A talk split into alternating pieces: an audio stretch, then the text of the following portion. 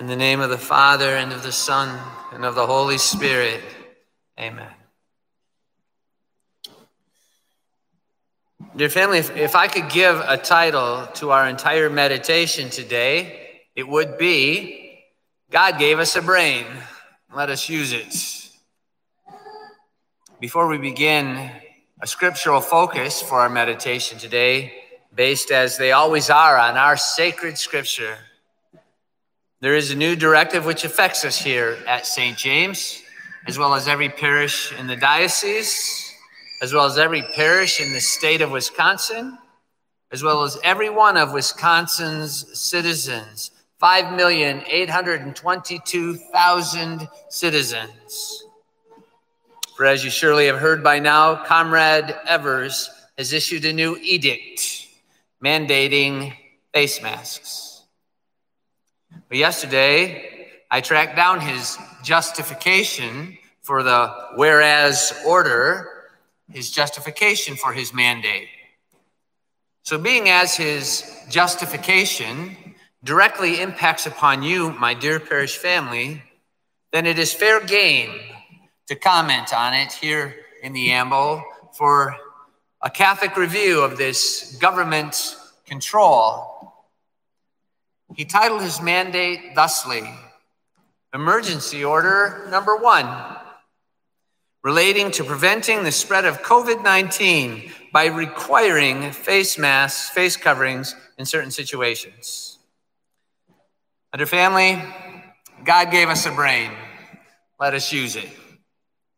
Factually, to declare an emergency is a bald faced lie. There is no emergency, nor is it possible to prevent the spread of COVID 19, short of putting us all into hazmat suits, locking us in our houses, and shooting anyone who comes within range. That might sound ridiculous, the shooting part, until you realize all the shooting going on in so many blue cities around the country. And until you realize that hundreds and hundreds of police, perhaps more than a thousand, have been injured by the violence and several killed, by all the people who dare to call their criminal violence a protest.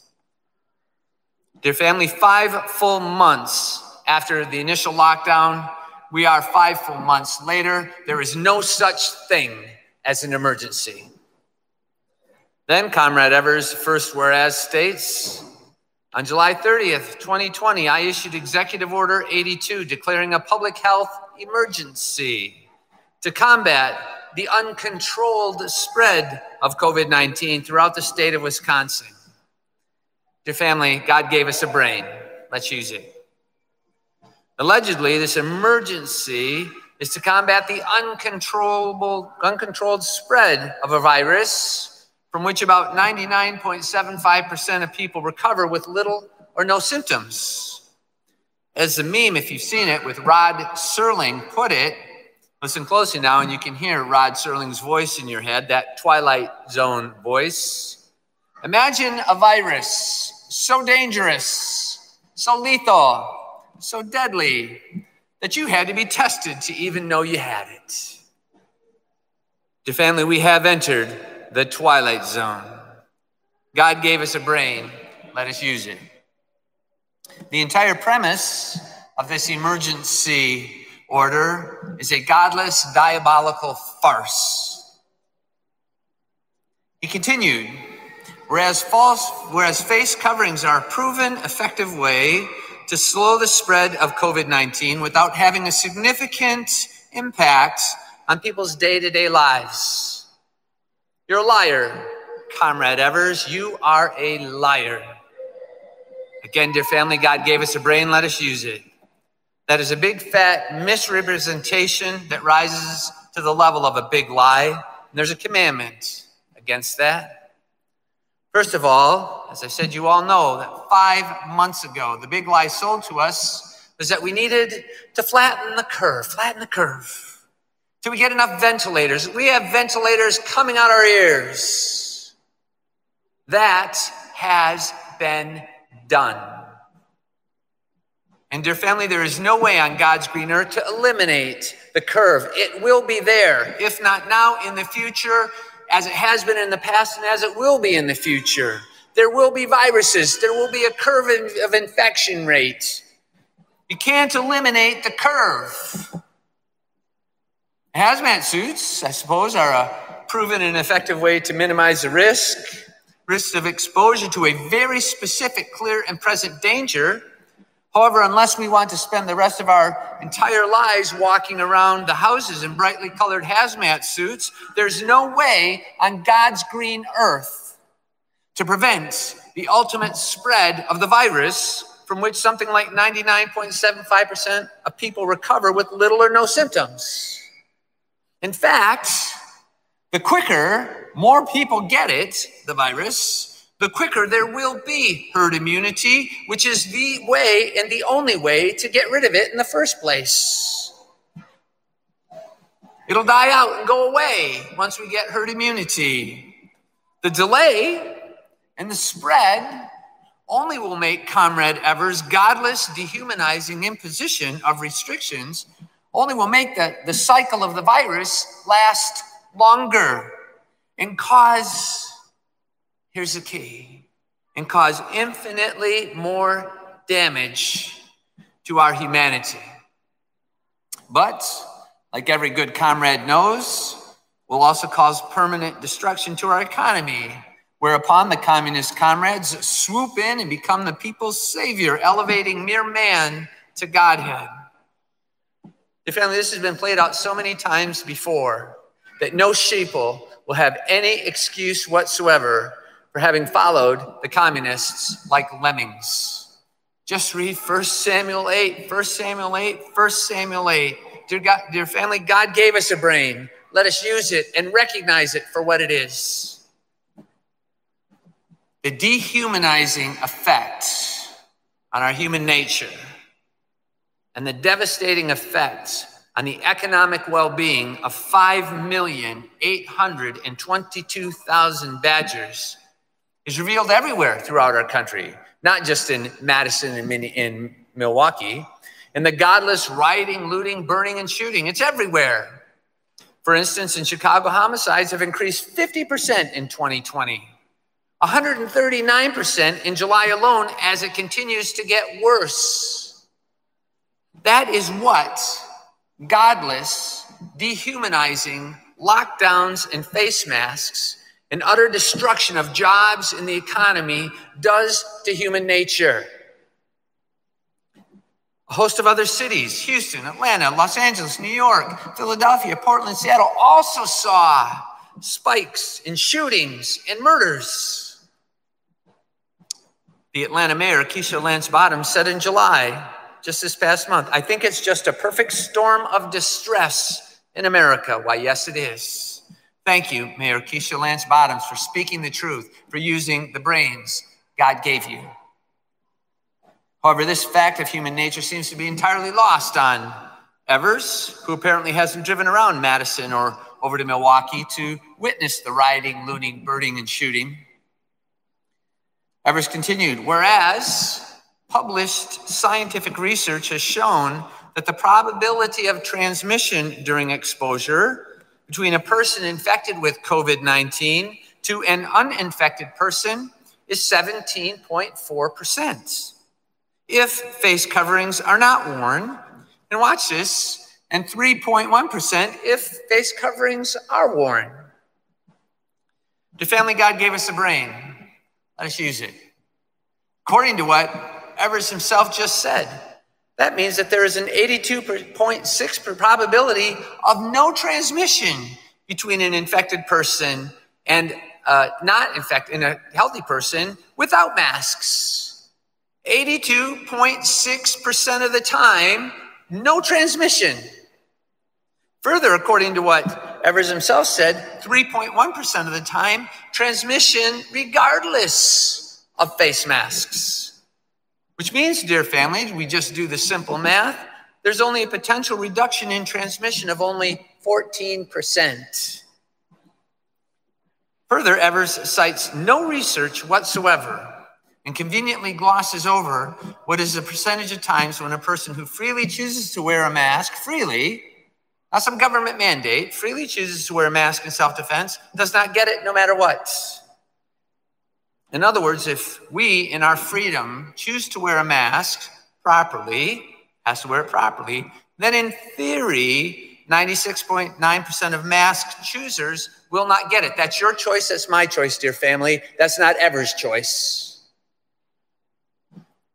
Remember, dear family, never forget and see it for what it is that the original 14 day lockdown, which crushed the economy and did inestimable damage to everyone's health and well being. It affected every one of the 5,822,000 Badgers. This original 14 day lockdown was supposed to identify in 14 days who was sick and who was not. But our comrades in elected office, office morphed 14 days into five months. And now are morphing it into another two months with no end in sight, except the very foreseeable destruction of humanity, of our communion with our fellow human beings, and destruction of the economy, which leads to more destruction, more destruction of humanity. Your family, God gave us a brain. Let us use it. The fact is that there is no research whatsoever that face masks can eliminate the curve. There isn't. In fact, we know it cannot eliminate the curve. And what starts out as two months soon will be four months because a small number of people still are going to get sick until we get the herd immunity. Welcome to 4,000 years of human history, Governor Evers. Unfortunately, research does show that there are plenty of other negative health consequences to wearing the mask. I've seen some of the pictures, but let's not go there, Governor Evers. Let's ignore that research, Governor Evers. What Comrade Evers next asserts is whereas modeling by the University of Washington, the state of Washington, left wing, left wing coast, modeling by the University of Washington's Institute for Health Metrics and Evaluation estimates that a face covering requirement in Wisconsin could save more than 500 lives by October 1st if 95% of Wisconsinites wear a face covering in public. In other words, Evers justifies his imposition of another godless and dehumanizing order on the entire population of 5,822,000 Badgers, not based on any actual research data, but based on yet another fallible human based model. And if we've learned anything about these research models over the last five months, is that they're not worth the paper wasted to print them out. Further, Evers uses typical left wing scare tactics and virtual virtue signaling, saying, again, according to some model by some scientist out in ultra left wing lib state of Washington, that possibly 500 Badgers' lives would be saved if he imposes this godless, dehumanizing face mask requirement. Dear family, God gave us a brain. Let us use it. What you probably do not know is that this year, or in 2017, 52,697 Badgers died. The rate increases by over 1% per year. So, roughly 53,206 Badgers died in 2018. 53,788 Badgers died in 2019. And we can expect that 54,275 Badgers will die in 2020. So, dear family, this godless, dehumanizing, fascist face mask order is being stuffed down the throats of 5 million 822,000 badgers for fully two months for the allegedly for the possible possible saving according to this model made up by scientists of less than 1% of those who will die this year in Wisconsin already. Your family, God gave us a brain. Let us use it. In fact, your family, when you take into account the entire population of badgers, Evers is stuffing this godless and dehumanizing fascist order, affecting not merely less than 1% of all badgers, but affecting less than 0.00086 of all badgers. That is to say, Evers' destructive order on 5,822,000 badgers is for the benefit of 0.8 100,000th of all badgers. Tiny, tiny, tiny fraction. Dear family, God gave us a brain, let us use it. The ends do not justify the means. The law of the land guides us in this regard, as it has from the beginning of our country. It guides us with a time honored concept known as proportionality. The concept of proportionality is used as a criterion of fairness and justice in statutory interpretation processes, especially in constitutional law, as a logical method intended to assist in discerning the correct balance between any restriction imposed and the benefit to be obtained. So, in our law, and we are a country of laws, there actually must be a cost benefit analysis when determining the validity of such an administrative act as this most recent emergency order. And the way to reach a decision on the validity of the act is to go through a four step process, and failure at any step along the way means failure of the act. There must be a legitimate aim for a measure. The measure must be suitable to achieve the aim potentially with the requirement of evidence to show that it will have that effect. The measure must be necessary to achieve the aim, and that there cannot be any less onerous way of doing it.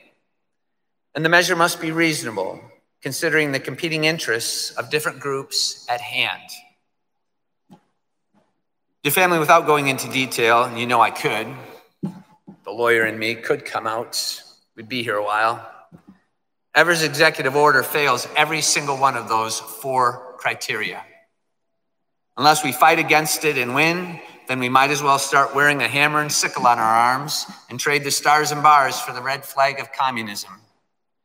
That certainly would make the comrades of the NBA happy, who once again disrespected the flag of the greatest country on earth by taking a knee at the national anthem, yet, yet, who suck up to all the money in China the second most human rights violator on the planet.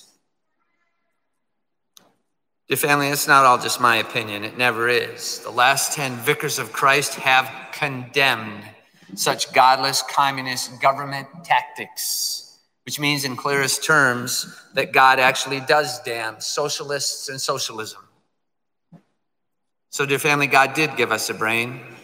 Unfortunately, some people, through their own faults, through their own sins of omission, have failed simple math and cannot comprehend these simple calculations.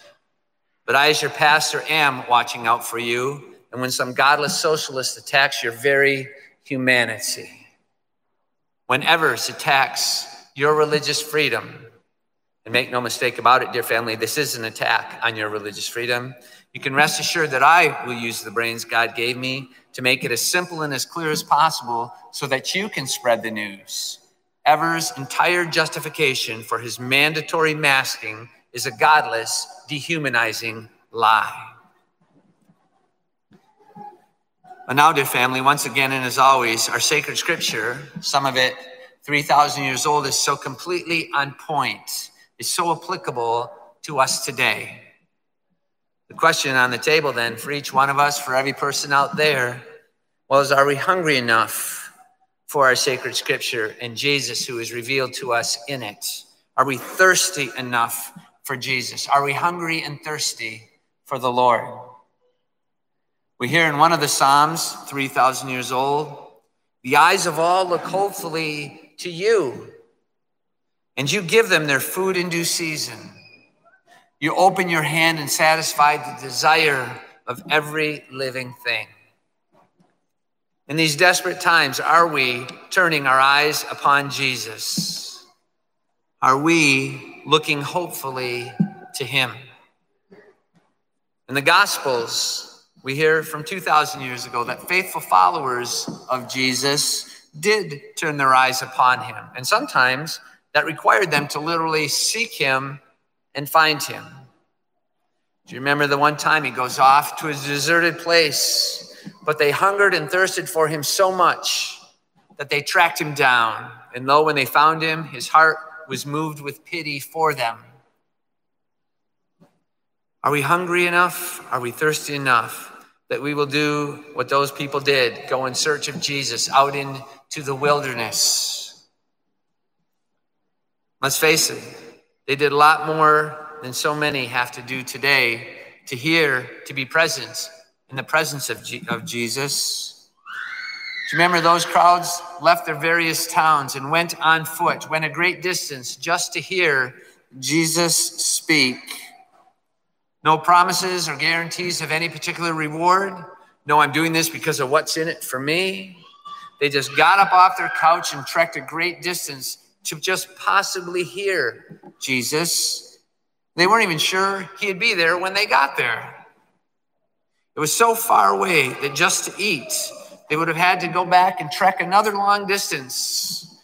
There were no Culver's and McDonald's on the way. When I was pondering all this, I remembered a time, it was just a few years ago, I was blessed to attend the EAA air show up in Oshkosh with some parishioners, dear friends of mine. It was a very hot day under a very hot sun over in Oshkosh. And uh, Julie had this thing on her hip that measured your steps and how far you went. I trekked nine miles that day in the hot sun just to see some old planes. I had to ask myself as I was pondering this would I? Would I do the same thing? Trek nine miles in the hot sun to get somewhere with only the possibility that some prophet, some great speaker might be there. Remember, at the time, they did not even know that Jesus was the Son of God.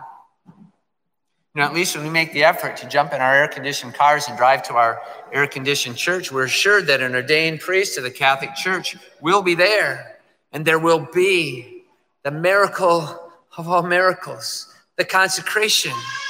And we will be fed with the bread of angels. We have that guarantee. But not those people back then. And look how hungry they were. Look how thirsty they were. They sought out Jesus, and as he said, Seek and you shall find, and they found him. And then what happened? Do you remember? He disembarked, saw them all, all the people. His heart was moved with pity for them, and he took care of them, and he healed many of them. Why? Because he loved them. And all four gospels record that magnificent day when Jesus fed the 5,000 men which really means maybe 20,000 or more people, counting women and children. He took bread, blessed and broke it, and then he gave it to his apostles to give to his people. The family, we don't have to use much of our brains. We don't have to be a rocket scientist to figure out that that day prophesied the Holy Eucharist, the sacrifice of Calvary, the body, blood, soul, and divinity, the real presence given by Jesus to be distributed by his apostles ever since the Last Supper. Distributed to those, to nourish the souls of those who are hungry enough and thirsty enough to seek out Jesus. So, again, how hungry are we? How thirsty are we? How much do we really want Jesus? What are we willing to do? What are we willing to sacrifice in order to receive him? Let us recall, as we're pondering this, that to be hungry and thirsty for Jesus means, by definition, that we are hungry and thirsty for the cross. Let us recall the astonishing and humbling words of Thomas à Kempis on the imitation of Christ, who said, Jesus has always many who love his heavenly kingdom, but few who bear his cross. He has many who desire consolation, but few who care for trial. He finds many to share his table, but few to take part in his fasting. All desire to be happy with Jesus, but few wish to suffer anything for him. Many follow him to the breaking of the bread, but few to the drinking of the chalice of his passion. Many revere his miracles, few approach the shame of the cross. And then Thomas à Kempis wrote this Behold, in the cross is everything. And upon your dying on the cross, everything depends. There is no other way to life and to true inward peace than the way of the Holy Cross and daily mortification. Arrange and order everything to suit your will and judgment. And still you will find some that some suffering must always be borne, willingly or unwillingly, and thus you will always find the cross. He continues, Take up your cross, therefore, and follow Jesus, and you shall enter eternal life. He himself opened the way before you in carrying his cross, and upon it he died for you, that you too might take up your cross and long to die upon it. If you die with him, you shall also live with him. And if you share his suffering, you shall also share his glory. So, again, in conclude, how hungry are we? How thirsty are we? How much do we really want Jesus? Do we want him enough to carry and die on the cross? That question actually is being put to us this very day because we are, in fact, living in desperate times. We're living in very, very dangerous times, and it seems that so many are so blind they can't even recognize it. We're living in frightening times when so many have drunk the Kool Aid of secularism, diabolical socialism. We're living in desperate, dangerous, frightening, and diabolical times. If there ever was a time we most definitely need to seek Jesus and find him, it is now. So, no matter how desperate, dangerous, frightening, or diabolical these times may seem, let your hungry, hunger for our Lord grow stronger. Let your thirst for him grow stronger. Seek him out always, and you will find him. And when you do, receive him in the Holy Eucharist so that you will be stronger to resist and obstruct the wiles of the devil as evil in this world continues to try to destroy your faith and your family. In the name of the Father, and of the Son, and of the Holy Spirit, amen.